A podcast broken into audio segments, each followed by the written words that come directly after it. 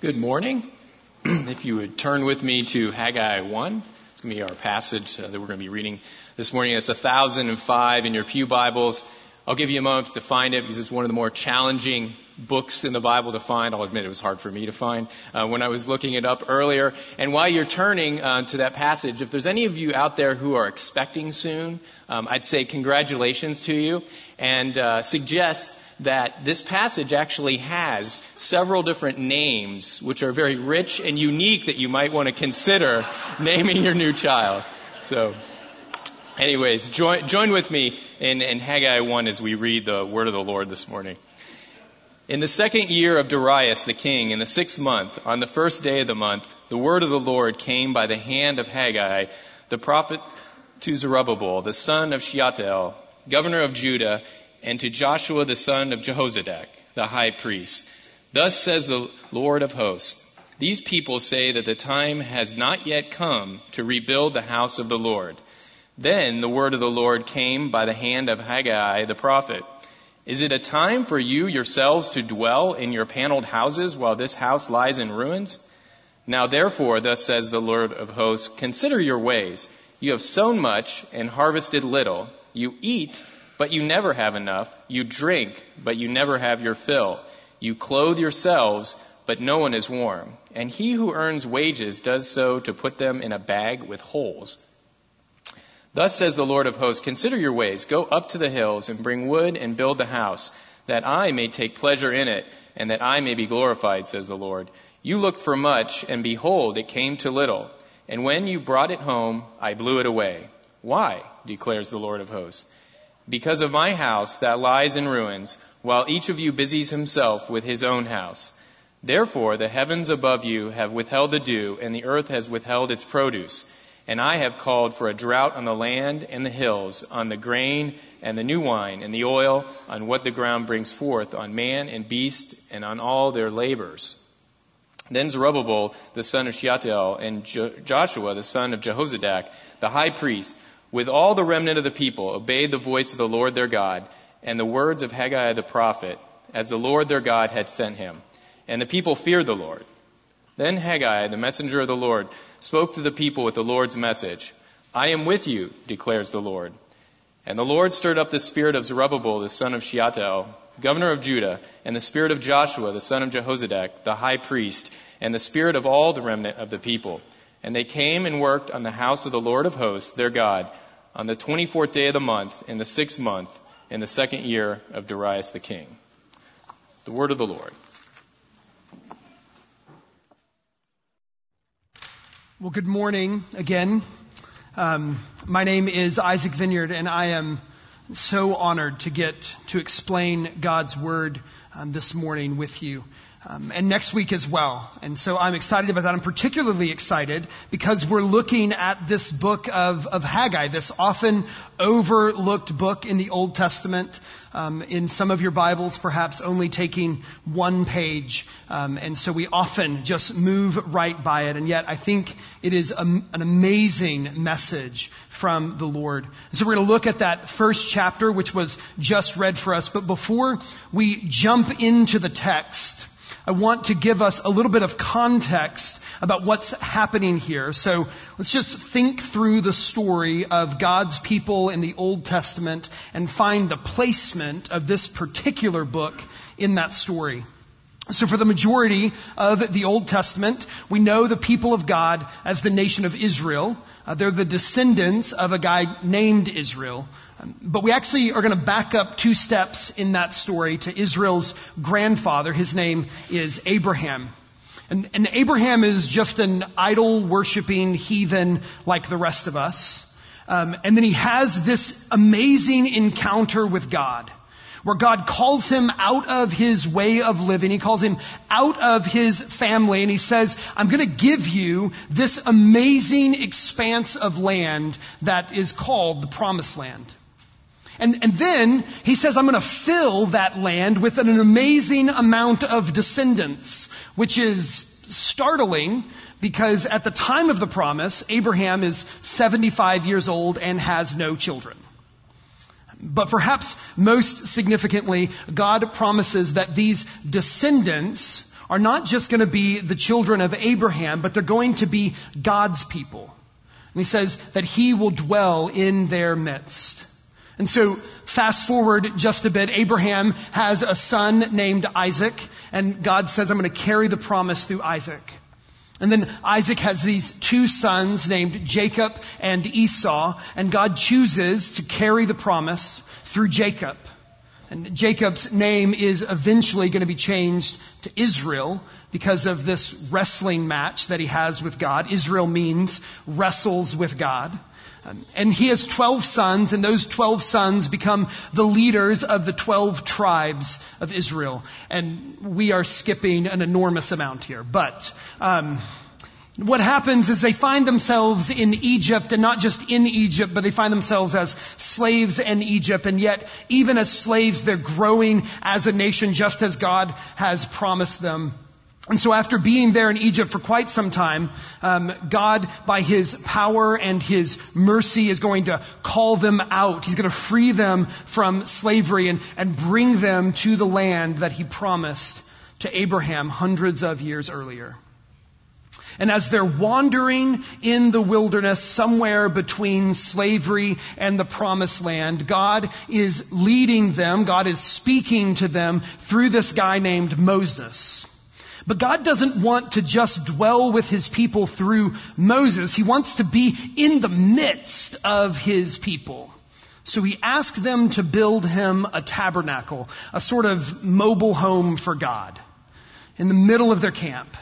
And so that's what they do. They build this tabernacle, and just for history's sake, that happens in approximately 1445 BC. But here's what's significant when they finish building the tabernacle in Exodus chapter 40, we're told that the glory of the Lord fills the tabernacle. And it's so great in the tabernacle that Moses, this one who has seen the very face, been talking to God face to face, he can't be there anymore. And he has to run out of the tabernacle because God's presence is so thick in the midst of his people. And so God dwells there in the center of the camp of the Israelites. And he does this through the time of Joshua and through the time of the judges. And eventually, a kingdom is established. And they're going to get this king named David.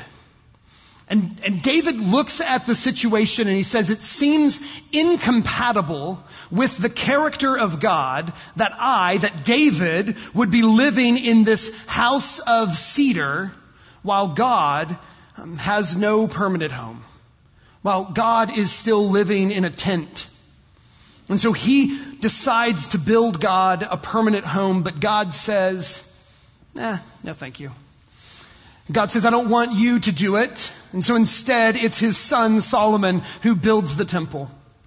And what's amazing about this in 959 when Solomon finishes the temple, the same thing happens that happened when the tabernacle was erected. 1 Kings chapter 8 tells us that as soon as it was finished, the glory of the Lord filled the house of the Lord, so much so that the priest couldn't even be there.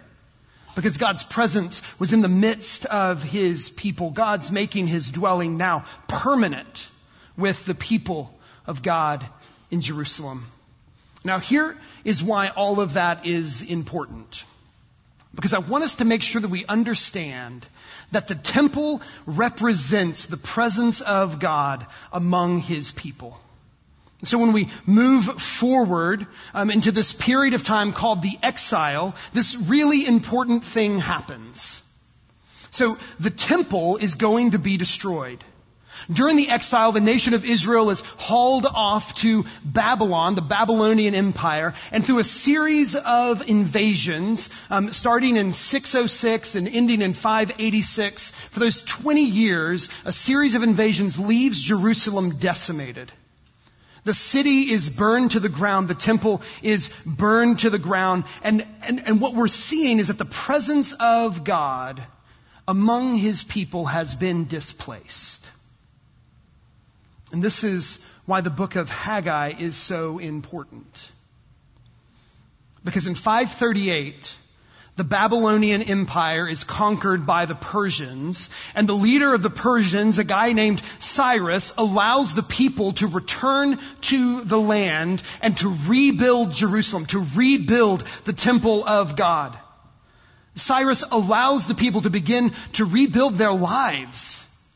But more than their lives, he's allowing them to rebuild, to reestablish their relationship with their God.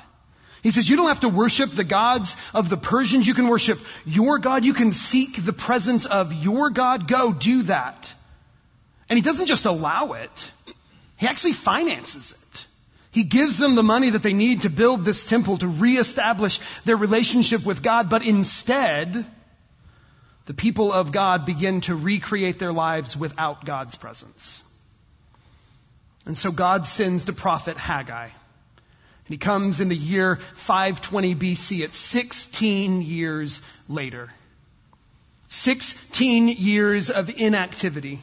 16 years of not pursuing the presence of God, 16 years of consumption with themselves prompts the Lord to send Haggai, his prophet, to tell the people it's time that you prioritize the rebuilding of the temple. And why? Well, we know why. Because rebuilding the temple, it, it, it, symbolizes the presence of God with His people. So in essence, what Haggai is telling them to do, he's saying build up or cultivate the presence of God in your midst. So he confronts them with this failure to obey the word of God and he calls them out. He points out how their disobedience has removed them from the presence of God, but also from the blessings of God. Because they have chosen to live for themselves. In some ways, the book of Haggai is a book about how we choose to spend our time and our money. What do we choose to do with the blessings that the Lord has given to us? And so this week as we look at chapter one, I hope that we'll be challenged to think about the way we invest our own resources. Ultimately, I pray that we would be convicted that we ought to begin to cultivate the presence of God in our own lives, even as the Israelites were called to do. So let me remind you of what the book of Haggai says. Chapter 1, we find Haggai here um, talking to all of Israel, but specifically to their leaders. He's specifically talking to the governor, Zerubbabel, and the high priest, Joshua. And here's what he says in verse 2. Thus says the Lord of hosts. These people, these leaders, these people say, the time has not yet come to rebuild the house of the Lord. That's what the leaders say. What does God say? Verse 4. Is it a time for you yourselves to dwell in your paneled houses while this house lies in ruins? Now, therefore, thus says the Lord of hosts, consider your ways. You've sown much and harvested little. You eat, but you never have enough. You drink, but you never have your fill. You clothe yourself, but no one is warm. And he who earns wages, put them into a bag with holes. He says, you have been pursuing your own well-being your own pleasure and you have been forsaking me and my presence. And let me just ask you, how's that working out for you? How's it going? You satisfied? Here's what you should do. Verse 7. Thus says the Lord of hosts, consider your ways. Go up to the hills, bring wood, build the house that I may take pleasure in it and that I may be glorified, says the Lord. You looked for much and behold, it came to little. And when you, br- when you brought it home, I blew it away. Why? Declares the Lord of hosts. Because of my house that lies in ruins, while each of you busies himself with his own house. So God here, through his prophet Haggai, is pointing out that the Israelites are poorly investing their lives in their own desires instead of the worship of God and the cultivation of the presence of God. The people had become completely indifferent to the presence of God. Now, now certainly, what's happening, we're told in scripture, what's happening around them is some of the other nations are opposing the rebuilding of the temple. So they have some opposition, but it really seems Like the people of God are kind of looking for any reason to get out of this work. Would you ever do things like that? I know, I know I do. If I will look, if I don't want to do something, I will look for any excuse possible to get out of doing it. I will do things that I hate to do just to not have to do the thing that I hate to do even more. If I need a clean house, like a really clean house, I just need to be required to respond to emails. And I will spend hours cleaning my house. Cleaning my house. Why? Because I will come up with any reason anything that I can come up with to justify not doing the thing that I am called to do in that moment. And that's what the people of Israel had done. They didn't want to rebuild the temple. So instead, they built their own houses. They spent their time and their money on that work. And I'm sure that they claimed they didn't have any time. They didn't have any money. Right? But their houses tell the real story. Which is why God asked them in verse 4, is it a time for you yourself to dwell in paneled houses while this house lies in ruins? Or he calls them out in verse 9, my house lies in ruins while each of you is just busying yourself with your own house. Right? Their houses said what was important to them. Their houses said what we care about is our own comfort.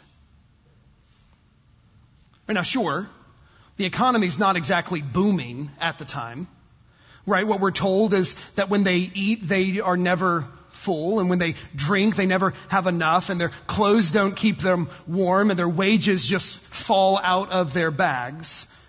So sure, they seem to have very little money. But I wonder if the reality isn't that they have been given plenty but their greed has so overtaken them that it feels like they just never have enough. Right? We do spend most of our lives thinking, if I just had this next amount of money, if I just got that next big step in life, well, well, then I'd be satisfied. Right? Then I'd be able to give myself more freely over to God if I just had that or if I just had this. But then we reach it, we get it, we find out that there's another step on the other side. There's another amount on the other side. I don't know if you've ever hiked in, in the Rocky Mountains, but when I've gone and done that, one of the things that's struck me is what it must have been like for Lewis and Clark as they were going across the country trying to find a way to the other side. And they would get to the Rockies and they would look up at this big mountain and they would think, if we just get to the other side of that one mountain, we'll be there, smooth sailing on the other side. And then they get there and they find out that on the other side there's just another mountain waiting for them. And then another. And then another. But isn't that the way that we so often act in our lives? I wonder if that's not what's happening with the Israelites and with us as well. We think if I just had this, if I just got that, then I'd be satisfied and I would be all in for Jesus. But God says, you are never going to be satisfied by the things of this world you will only find satisfaction in me. The church father Augustine says this. He says, Our hearts are restless until they find their rest in God. So, so even in, in the midst of a bad economy, in the midst of financial difficulty, in the midst of busyness, if we want to find true satisfaction in life, we must invest in the presence of God. It said that the, the reformer Martin Luther used to say, I have so much to do today. I must spend the first three hours in prayer. I mean, imagine if that was the disposition of our hearts as well. When we look down the busyness of our lives, does it cause us to spend more or less time with God? Haggai is calling the people to invest themselves in cultivating the presence of God. I mean, think about it. Think about what a statement it would have been if they would have rebuilt the temple in Jerusalem. It would have been this clear and public statement that the thing that holds the most value in the hearts and the minds of the people of Israel is the presence of their God in their midst. God is their highest priority, higher than anything else that would hope for their attention and their devotion. So we ought to consider that same question. What are you investing your life in? Right, we know we're investing it in something. We give our lives away one hour at a time, one day at a time, but what are you giving it to? What are you investing it in? And perhaps a better question, what is the return on that investment? I know that for me, I invest way too much of my life in sin and self-centered pursuits. I think it's fair to say that I cultivate the presence of sin in my life. In reality, right, if we're not cultivating the presence of God by faith, we are cultivating the presence of sin in our lives. And I don't have to wonder what the return on that investment is because scripture makes it incredibly clear. I'm told that the wages of sin is death. I don't even have to wonder.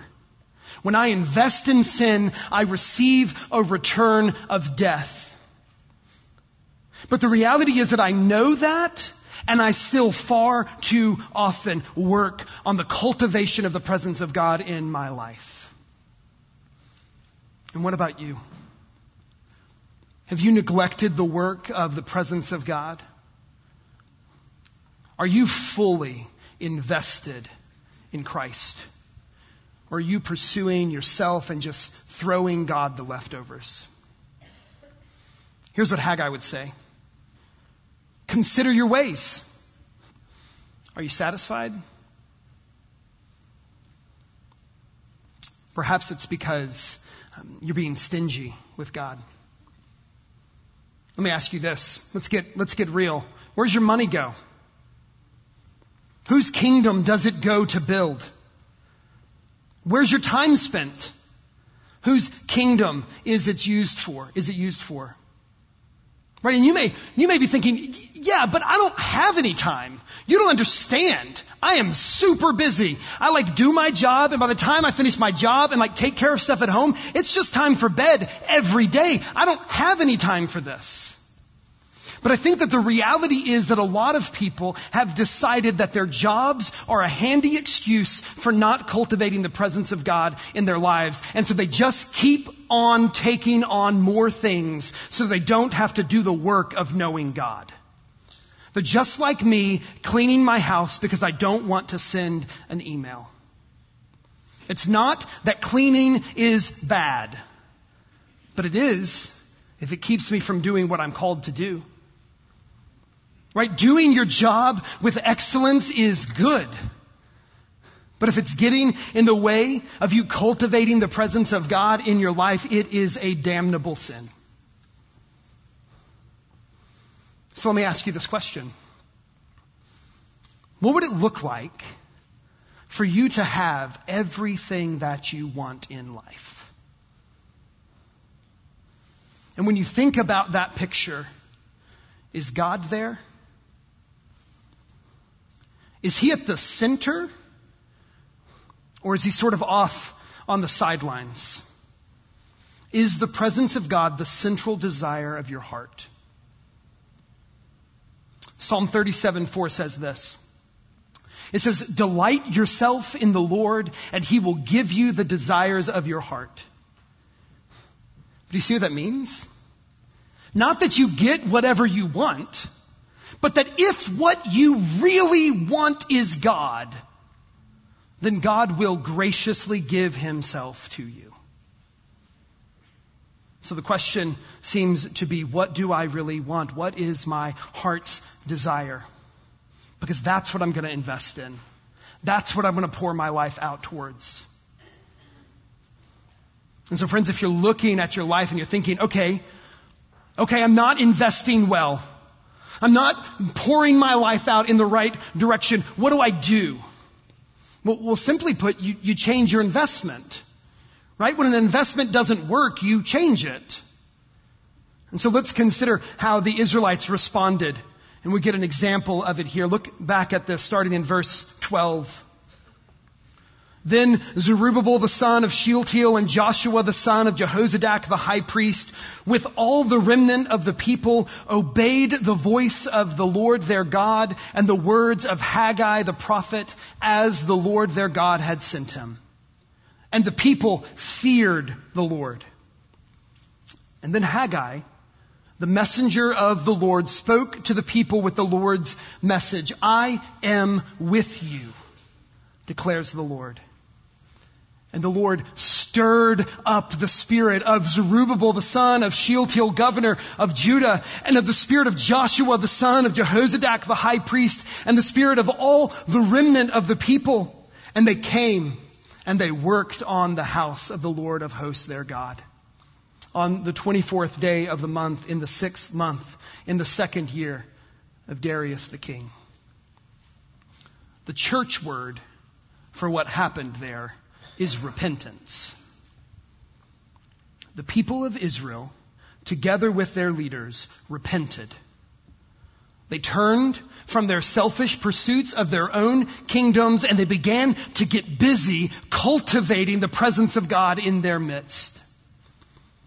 And their example shows us three things about repentance. So let's consider what repentance is first. It shows us this. Repentance prompts obedience. Perhaps a, better way to put it is simply this. Repentance is obedience.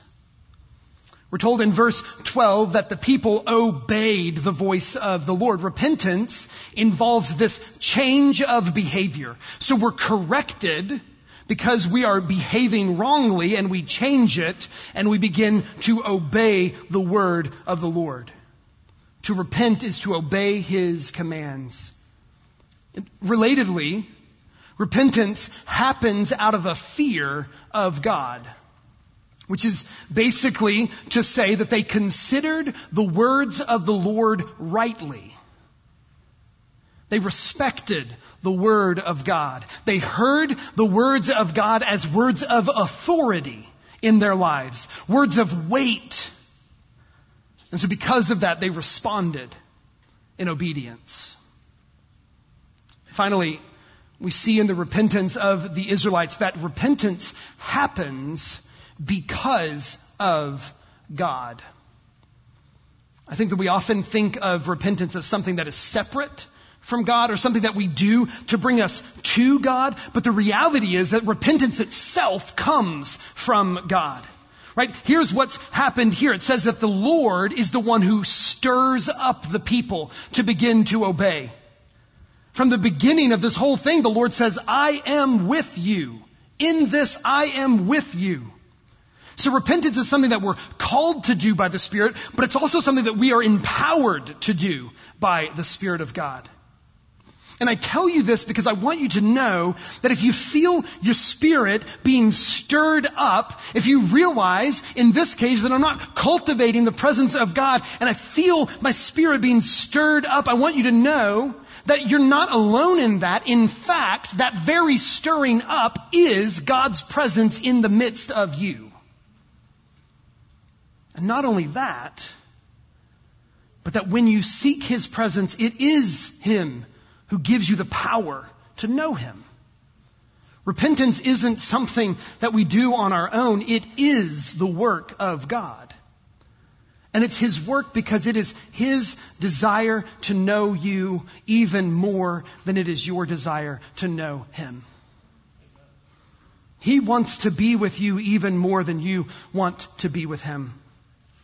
He desires to know you, to have a relationship with you. And this is true, friends, this is true if you're not a Christian or if you have known God for years.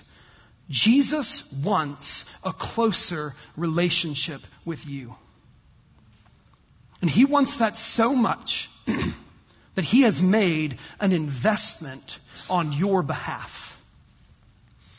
He knows that you're not good at investing rightly. He, he understands that we often invest in sin and that as Romans says, right, the wages of that sin is death. And so we, we need the rest of that verse which tells us that the gift of God is eternal life in Christ Jesus our Lord. So if you are looking down a lifetime of investments that lead to death, know this, that Jesus would like to gift to you an investment of his own, of which the return immediately is life. And when I say life, what I mean more than anything else is the presence of God and the joy that it brings to be in his presence.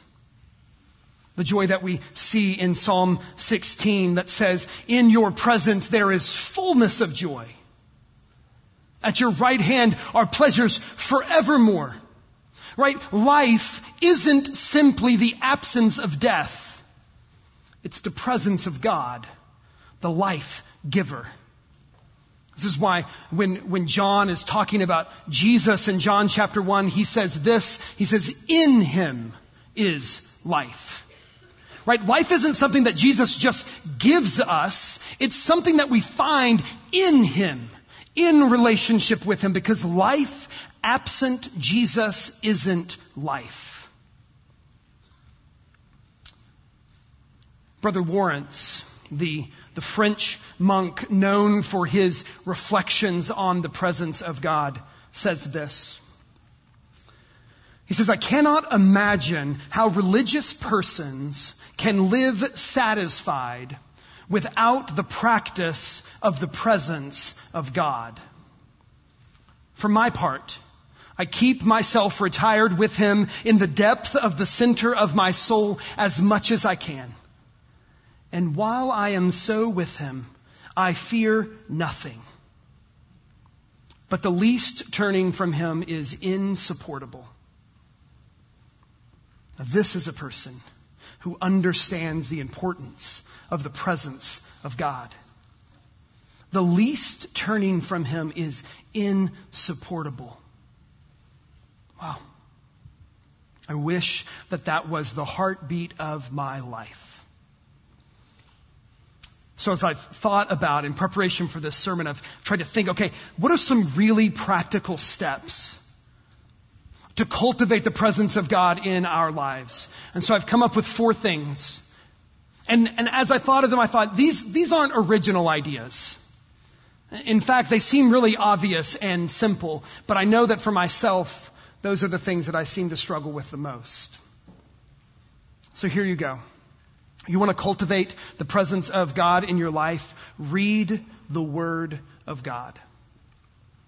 Right? The Bible is the primary way that God speaks to us. It was true in Haggai's day and it is true still today. But here's what I would challenge you to do. Begin to read the Bible in a way that invites God's presence. Don't rush through it. Set aside time in your life to quiet yourself and focus on Him and go into that reading with the intention of meeting with God, not settling some theological argument.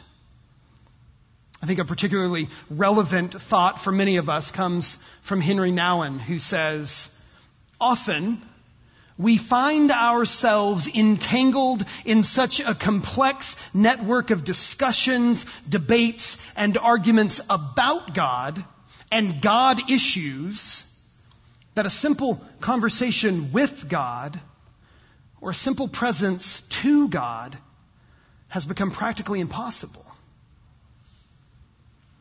Read scripture with the intention of just knowing God. And those simple conversations with God that Nouwen refers to, they're another way that we cultivate His presence. We must be faithful in prayer. We should be praying, in fact, that God would himself stir up our affections for him, that he would make us to fall deeper and deeper in love with him and just hate the sin in our lives.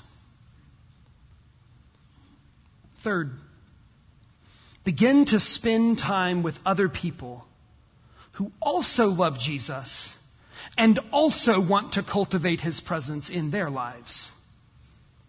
And, and this doesn't have to be some like weird accountability group or, or Bible study. Just, just spend time with each other. Just allow the conversations that you're having with one another about the work of God in your life to lead each other to love Him more. Now, certainly, Bible studies can be a great resource, right? Friends, I think our renew groups are an amazing way to spend time with other people who are also seeking just, just to move just one step deeper in their relationship with God. Finally, it's worth noting that God has given to us pictures to remind us of His work. So take the time to stop and to truly consider how things like, just like creation, Consider how creation itself points to the attributes and the power and the nature of God as Romans 1 promises that it does. But not just creation. Right? Also the, the sacraments. In the sacraments, we're drawn into His presence as we, as we remember His work of grace on our behalf and experience in the sacrament continued working of grace in our lives. So this morning, as we take communion, as we, as we see this, this picture of the death of Christ, allow that to, to draw you deeper into His presence. Friends, there is no place better. There's no place sweeter than the presence of God. And He has made it clear that He has always desired that His people would be with Him. The question seems to be, do we want to be with Him? So this morning He is inviting, He's inviting you deeper into relationship with Him. And I pray that each of us, whatever your relationship is now, I pray that today you take one step deeper in your knowing of Jesus. Let's pray.